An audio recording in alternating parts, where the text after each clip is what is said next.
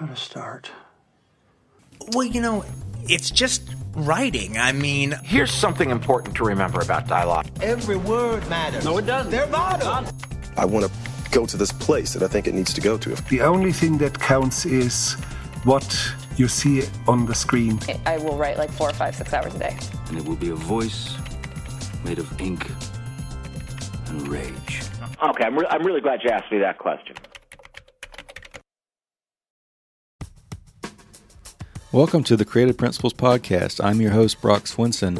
Over the past 200 plus episodes, I've had the good fortune of speaking with dozens of screenwriters, actors, and directors, such as Aaron Sorkin, Mel Brooks, Cary Fukunaga, Whitney Cummings, Michael Imperioli, and William Monahan, among others. We've dissected ideas on story, character, filmmaking, habits, and various principles for creative life. If this is your first time listening, make sure to hit that subscribe button on iTunes or SoundCloud. You can also find several of these interviews on the Creative Screenwriting Magazine website, in addition to some that aren't available in audio, such as with Nick Kroll or Stephen Merchant. In addition to the podcast, also make sure to search for the new video essay series on YouTube, also called Creative Principles, where we take a deep dive into movies and television. Join millions of viewers for subjects like the 16 personalities expressed as characters. Did Home Alone ruin John Hughes' career? The greatest movie never made, and how Jackie Chan creates perfection through failure, among many more. That's Creative Principles on YouTube. Son of Indian immigrants, Jimmy Soni grew up with his nose in a book. In high school, he was writing for the school paper. Today, he's known as the former managing editor of the Huffington Post, and he's currently an author. He first published A Mind at Play about Claude Shannon, a mathematician and the father of information theory. His latest book, The Founders, uncovers the story of PayPal that includes interviews with Elon Musk and Peter Thiel, among others. In this interview, Jimmy talks about elegantly crafting history, his obsession with nonfiction, the logistics of his interview process, why all writers are actually entrepreneurs, how digital marketing has evolved beyond publishing, why writers are craftsmen, not artists, and advice for writers with newborns. When I was younger, I was a pretty avid reader. Um, my it's funny the, the real story is my parents were you know we immigrated i was five years old they didn't know about boy scouts or any other th- activities or anything and so we just spent a lot of time at the library and so i grew up just like always with my nose in a book and i think a lot of people come to writing that way like you read a lot and so you end up writing like you end up wanting to be what you're spending all your time doing, right? So if you play basketball as a kid, you're like, oh, I really want to be Michael Jordan, you know? And uh, I just remember reading a lot. And then I started kind of writing for the school paper when I was in high school. And I did like yearbook. I was a total nerd. Um, and then I just had a really good teachers who kind of said, like, hey, you might have some talent for this. You should figure it out, see if you can make this a thing. And then I kind of started just writing things for this for a college paper and then so on and so forth and that's how i got to it um, but the the passion dates back i mean like i just i've always loved words and i've always loved writing What kind of stuff were you reading? Like, was there thinking back, was there anything that led you into more nonfiction research based work, or like how do you kind of see that you came to that? yeah i you know it's sort of two two things that are that are interesting about it. The first is when i was younger i read a lot of fiction and now as an adult i read like an embarrassingly small amount of fiction. Um, i actually should probably get back to that. Um, so when i was younger it was like the mossflower Mattimeo series by brian jacques. Um, it was it was like cartoon books. I liked loved the garfield cartoon books. I loved encyclopedia brown. I loved all that stuff.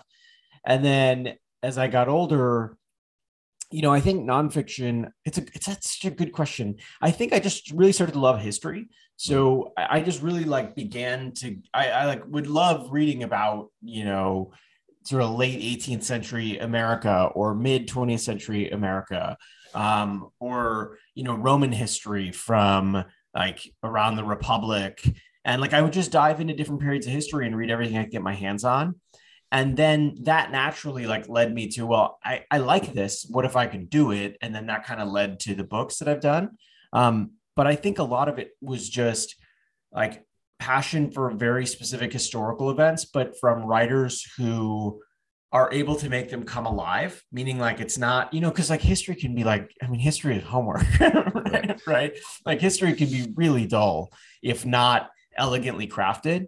Mm-hmm. And so when I found people like Barbara Tuchman or Candice Millard or, you know, um, or Robert Caro, writer Stacy Schiff, who can like really like make stuff sing.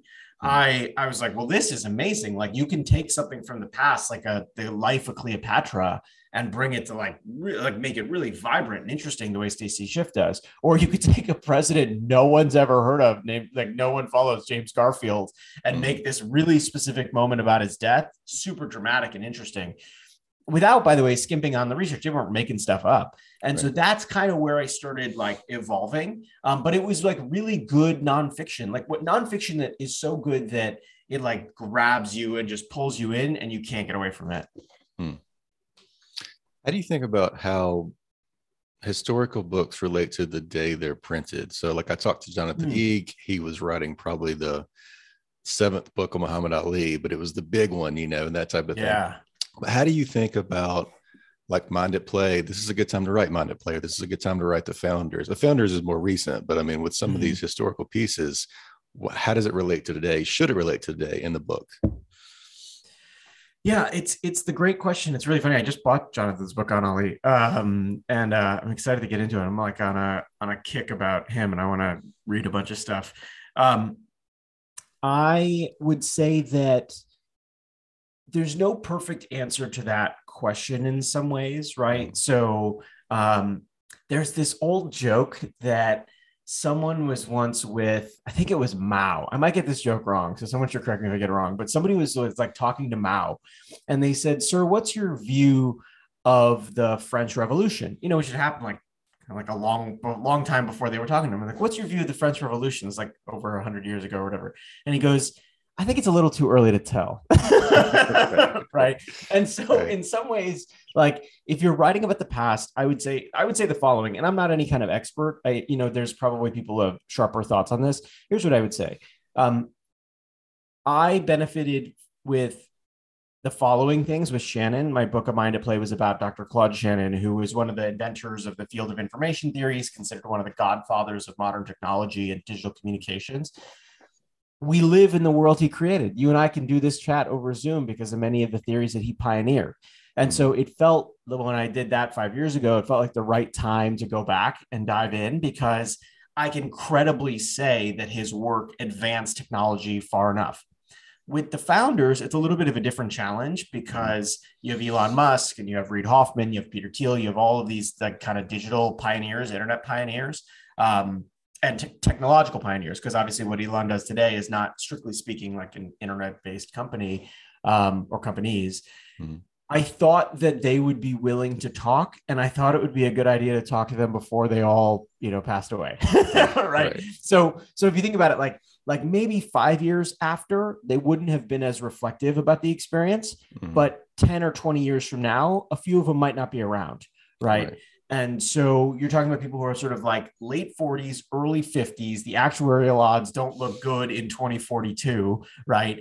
And so it wasn't that I planned it this way. I will freely admit I kind of chanced into this project a little bit, but I I just lucked into the absolute right time because when you're in your kind of late 40s and early 50s, you know, you're reflective, but your all your memories are still intact. And so yeah. you're like able to remember things you're able to tell me to connect with your friends and all of that. And so you know in a wonderful way I, I struck at the exact right time.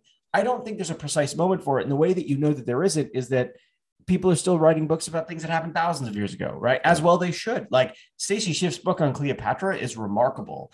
And she wrote about somebody who we actually know like there's so little in the historical record. She didn't keep a memoir or anything, you know, she didn't keep journals or not that we have access to anyway. So I these are always going to be kind of it's a little bit of like guesswork. Like you're always going to have to like be careful about when you publish and what you do. I I will say this like part of the response to the book which has been really really positive is I think people are doing a kind of fresh look at technology and the innovators who make it for for good and for ill, right? But I think we've had a few years of books about WeWork and books about Facebook and books about Theranos, right. and people are like, well, okay, but what about the other side of this, right? right? And I I was really inspired by groups like Fairchild Semiconductor and General Magic and Xerox PARC, where like you had groups of innovators doing really interesting things. And that's just like my my I wanted to move in that direction. I'm not a tech journalist, right? But the so I think there's room there's room in the culture for someone who's like writing something that says, "Hey, what what you know, how do you start something from scratch? How do you build anything from scratch and then bring it to scale?" That is, you know, sort of fun one of the fundamental stories in the PayPal book. Hmm. How difficult was it for you to arrange these interviews? Did you kind of talk about a mind at play? You talk about your previous work? I mean, I'm sure you already had the book deal. If you want to kind of go through the logistics of it a little bit, but how hard was yeah. it to arrange these interviews and that type of thing? I would I would love to. I think it's important that authors share this because particularly authors like me, where like I didn't have a platform or I'm not like, you know, a writer for Bloomberg Business Week or anything. I was a guy who did books. Um, so it was, you know, I would say the two two two reflections on your question. The first is it was difficult to arrange the interviews just given the nature of the people involved. Um, you know, I interviewed, uh, so like, actually, let's start from the beginning. I interviewed a lot of people. So I interviewed people that are probably household names for the folks listening, you know, mm-hmm. Elon Musk, Reid Hoffman, etc. I also interviewed a lot of people who never made the front pages of newspapers. Mm-hmm. And one of the big parts of this project was actually getting people to talk to me who had never talked about PayPal before. So here's actually a, an interesting reflection. In some ways, it's harder to get people who don't want to have any press to talk to you for the first time than it is to get Elon Musk to talk for the 50th time about PayPal, right? right.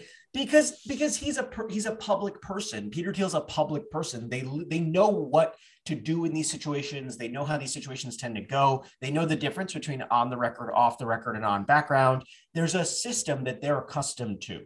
I had I had some people, you know, who had never gotten press before, and they would send me questionnaires. Like I had to fill out like a questionnaire about like what's the project, who are your sources, what's the length going to be, you know, like, like really detailed. Yeah. And then I had some people, honestly, who were just who just were like a little skeptical and I would have to win them over. And that hmm. sometimes involved having their friends tell them like, Hey, he's, you know, he's on the level. He's, you know, he's really trying to tell a story.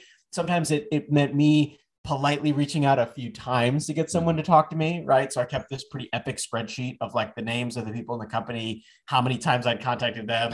green green meant they'd talk to me. Yellow meant I hadn't heard back. Red meant that I'd heard back and it was like a hard no.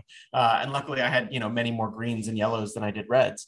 And so it was it was really difficult. Here's here's my thought about it though, the, the sort of broader thought, which is, you know, I had the great fortune of talking to these people about a time in their lives that's in the past, and they enjoyed talking about that time. I don't think that if you're living it, it would be the same. I think if you're living it, it would be like a, a stressful nightmare, right?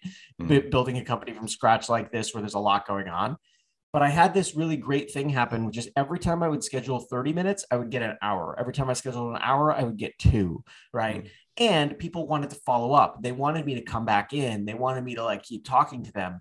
And i don't know that that's anything special that i was doing but i think that people wanted to reminisce. Like they mm-hmm. this these were some of the oldest friendships they'd formed. It was one of their first experiences after college. And so i had the benefit of people wanted to share their stories. They like they wanted to talk about it. And obviously that took a little bit of shoe leather but that's the name of the game hmm. How do you think about so kind of what you've described and the and the book itself? It's about like the entrepreneurial spirit. Do you think writers today have to have that? Like you really you're coming at this from part of it's like a, a salesmanship almost, right? Just to get to the point where you can actually write the book. Like how do you think about those two things? Are they both necessary today to be an author? I think they're hundred percent necessary. Um, for for a few reasons. The first is, you know, you have to you have like, like um a book project isn't going to do write itself and you need your sources to cooperate but your sources need to feel like you respect their time and that you respect their contribution. And the way you do that is like just like at least for me it's just like through sheer doggedness right? Like i i can't tell you the number of YouTube videos I watched before I went in with any of the people that I interviewed, especially the folks who are more public people. Like I watched or read or listened to everything they said. I mean, it was mm-hmm. crazy. Like the amount of just like it's almost like I, you know what I thought about it? I thought about like football players watch game tape, writers should watch YouTube videos, right? Like, like I was like, oh, okay, this is my game tape. Like I can watch you know Peter Thiel be interviewed by somebody else and like kind of learn about how he operates and all that and that was a big part of it for me was just making like just getting that like kind of work done. The second piece that's a little bit entrepreneurial is you know you have to like we're in a culture where i'm not just competing against other books that are published. I'm competing against you know the crown and netflix and like marvelous mrs maisel. And like i'm competing like uh, you're competing for people's very limited time and attention. And in a universe of things you're competing against where you're competing against tiktok twitter Netflix, Hulu, and everything else that goes on in people's lives, why give why should a reader give you 8 to 10 hours of their time with your thing that you made, right? And so you have to be entrepreneurial in thinking even about how you're going to sell the book, where you're going to sell the book, who are you going to talk to about it? Like how are they going to hear about it for the first time? You can't depend on publishers to do that. I mean frankly they don't they don't you know that's not their sort of strength yeah. at this point. Um, digital marketing's evolved way further than where, where publishing has evolved. And so that's that's a part of it too. And then the last piece i would say is is that a book is like a startup in another way which is it's not just a one person show. You know there's an author on the front cover but like I owe a tremendous debt to like a million people who are basically like my board of directors or like other people who work with me or allies or whatever. Like I had all of these amazing people, particularly at Simon Schuster, who made this book come to life. And so it is entrepreneurial in that way because you it's hard to be a so it's hard to think of yourself as an author as a solopreneur. Like you're not going to be able to do it on your own.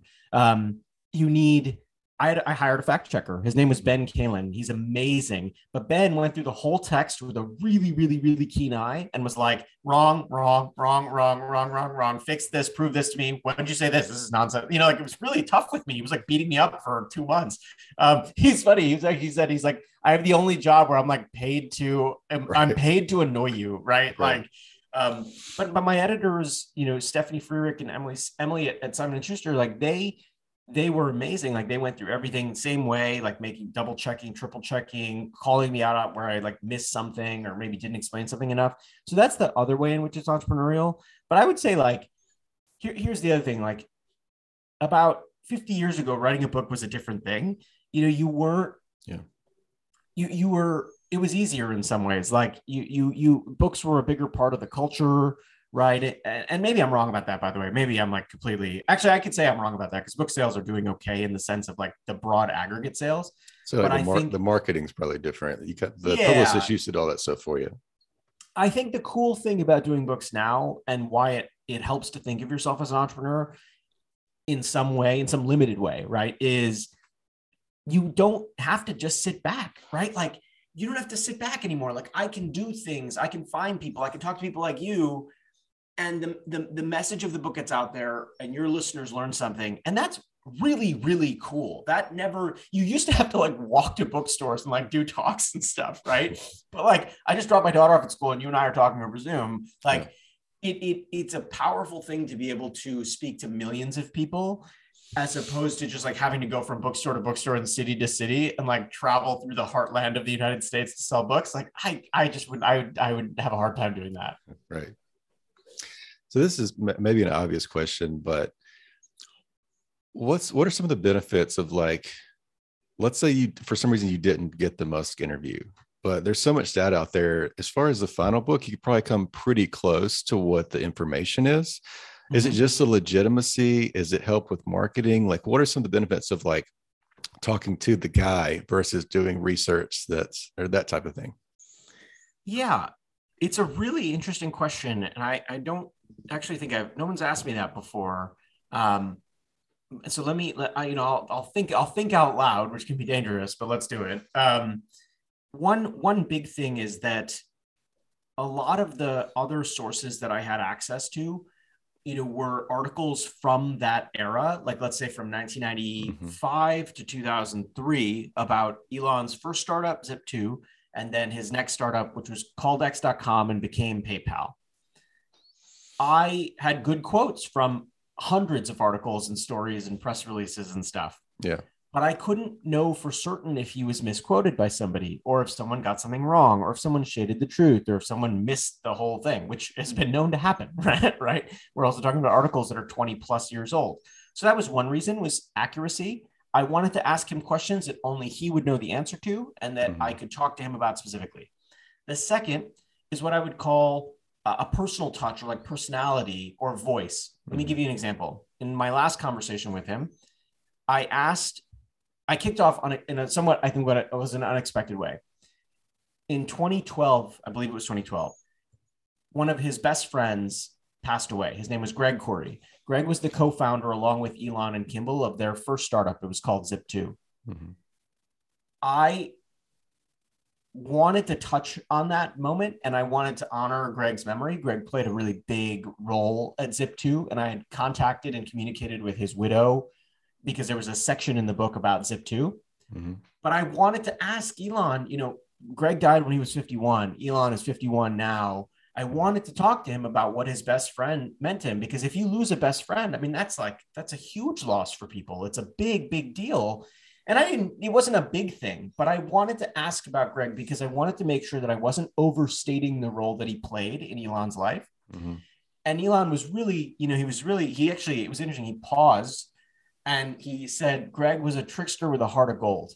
Hmm. And he was someone who only used his powers for good. And it was such a great little nugget. Right. And I love that framing of it, like the trickster with a heart of gold. But I couldn't have gotten that from other interviews. And here's the reason why other people who are more traditional journalists who have a different kind of job have to ask him about the of the moment thing. They have to ask him the tough question. They have to ask him the like that thing. Yeah. I was taking a step back and looking at him historically. So I was allowed to ask a question about his best friend's passing, which I thought was interesting and kind of helped to make this section work. But I wanted to make sure that I got it throughout the story those personal touches become apparent. And then and that's the reason that it was important to talk to him in person because it's one thing to read about him being fired from this job or hearing about you know um, some moment from someone else. It's another when he talks to talks me through what he learned from being ousted at the company. It was like a really interesting moment of like here are the four or five things i would have done differently. It was it was powerful. It was powerful to see him reflect.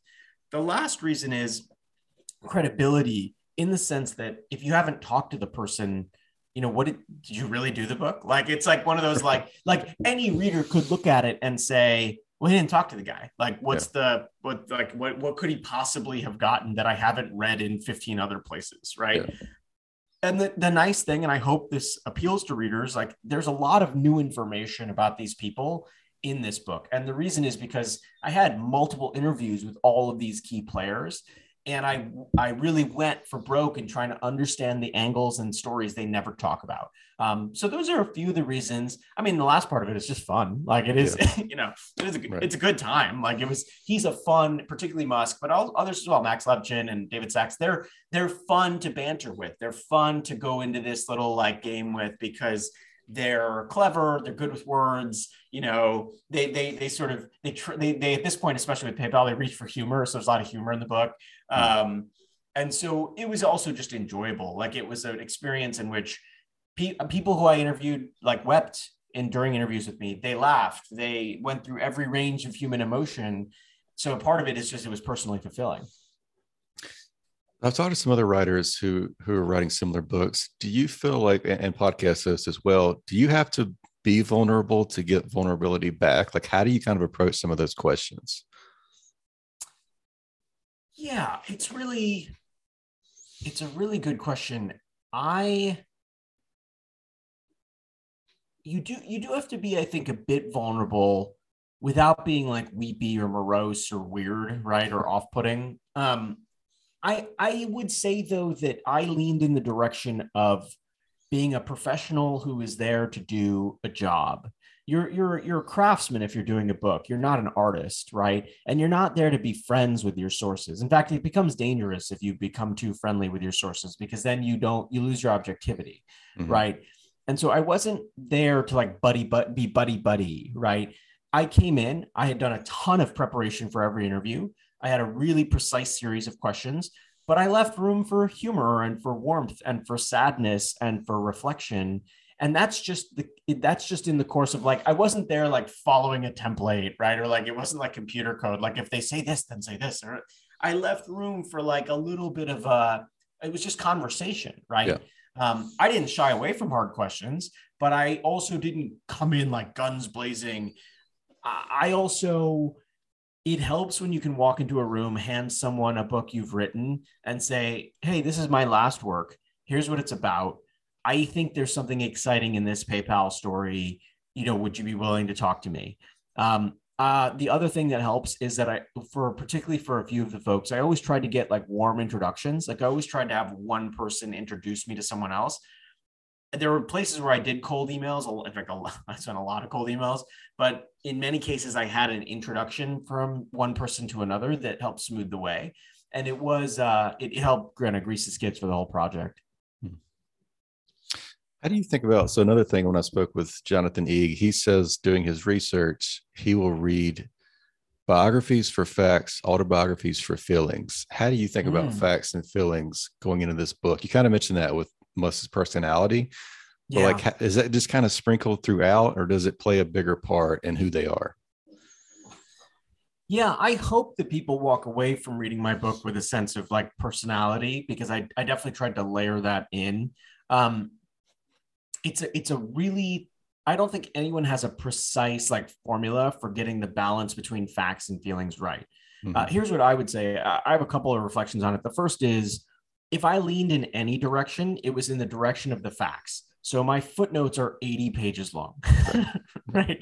Um, and there's a reason for that, which is I think it's important for people to know where this work comes from, that I'm not just making it up, right? That it's not a work of fiction or a work of like stylized nonfiction.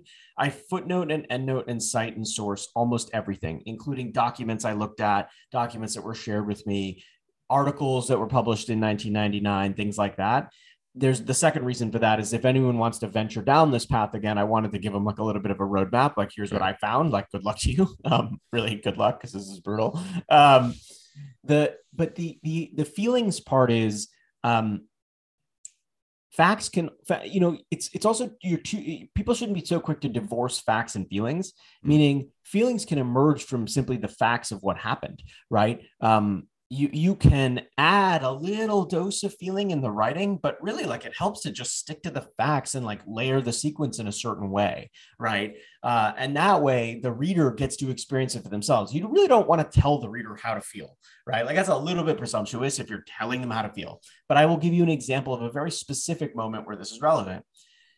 I was speaking to i was interviewing elon and we were speaking about his ousting from the company and I asked him an interest. I asked him what I take to be an interesting question because he he thought about it for a second. I said, you know, you would have been well within your rights to like attack the company in the press, go after the people who ousted you, you know, sell your shares back, you know, create all kinds of noise and drama.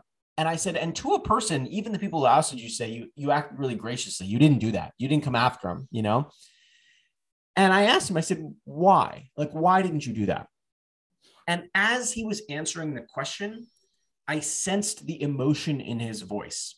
Mm. And he said, The company was my baby. If I attack the company and the people who work there, it would be like attacking my baby. And then he told the story of King Solomon from the Bible, and like, you know, the, the split the baby in half story. Yeah.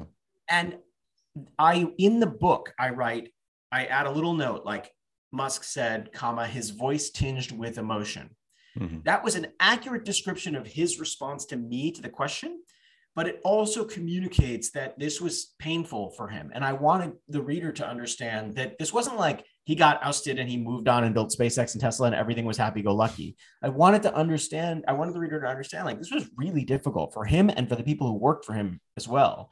And so, is that a place where I maybe like added feeling and could have just stuck with said Musk?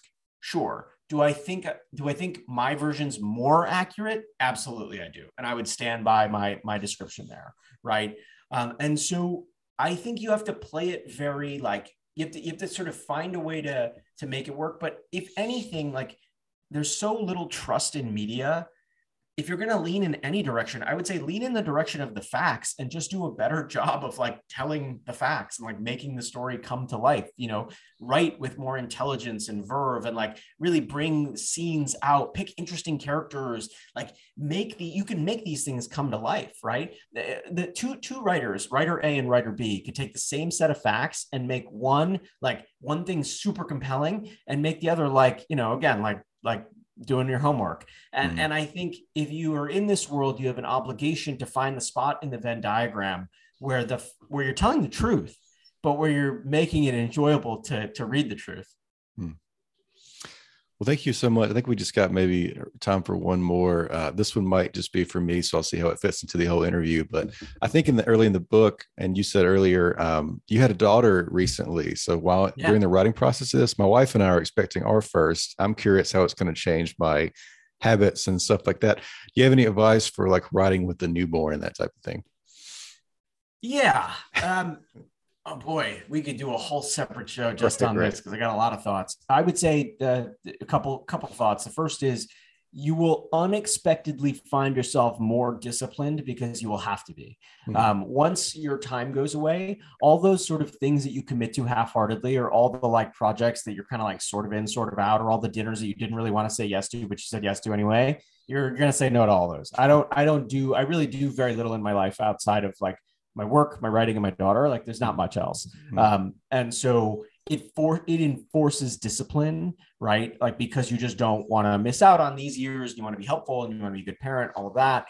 So that's one thing is you'll find yourself unexpectedly disciplined. Um, the second is you will learn to write differently because you will ask different questions about everything you read from here on out. Once you become a parent, super interesting. I write in this in the book about a, a young engineer named Robert Frezza who passes away. He's working at PayPal when he dies. He's only 20, he's just shy of his 22nd birthday, 21st or 22nd birthday. It's a really powerful, poignant moment in the book because he's very young. He's an intern at the company and he was beloved by the company. He was responsible for some of its signature technology. And over a, a kind of, you know, late December, and he's gone, right? And this is the first experience of that many of these people had with death. I knew that I wasn't, you know, he wasn't around to share his story, but I contacted his father, who very generously was a just like surprised that someone cared, Hmm. B was like really generous in sharing all of the notes and documents that his son had sent him about his time at the company, wow. which described this just extraordinary kid and his engagement with this place and like how special it was and how excited he was and like how cool it felt to come into work every day and how they were all nerds just like him and how they played video games just like him. And I don't think that I would have had the wherewithal to ask that of a father who is I think you grieve forever. So, you know, a grieving father, if I wasn't a father myself, hmm. I don't think that I would have even had the wherewithal to like ask family members or, or like of, of deceased people in the story if I hadn't like gone through the experience of like becoming a parent because it just changes your perspective on the world, right? I mean, that's a hmm. cliche, but the, the part of it that's not cliche is is asking like how your experiences as a kid shape you to do some of these things later, right? Yeah. Or how your experiences as an, as an adolescent, you reorient your whole way of engaging with the world, right? Um, the other the other piece of it is you feel more invested in knowing that my daughter at some point fingers crossed right is going to read the book without me being there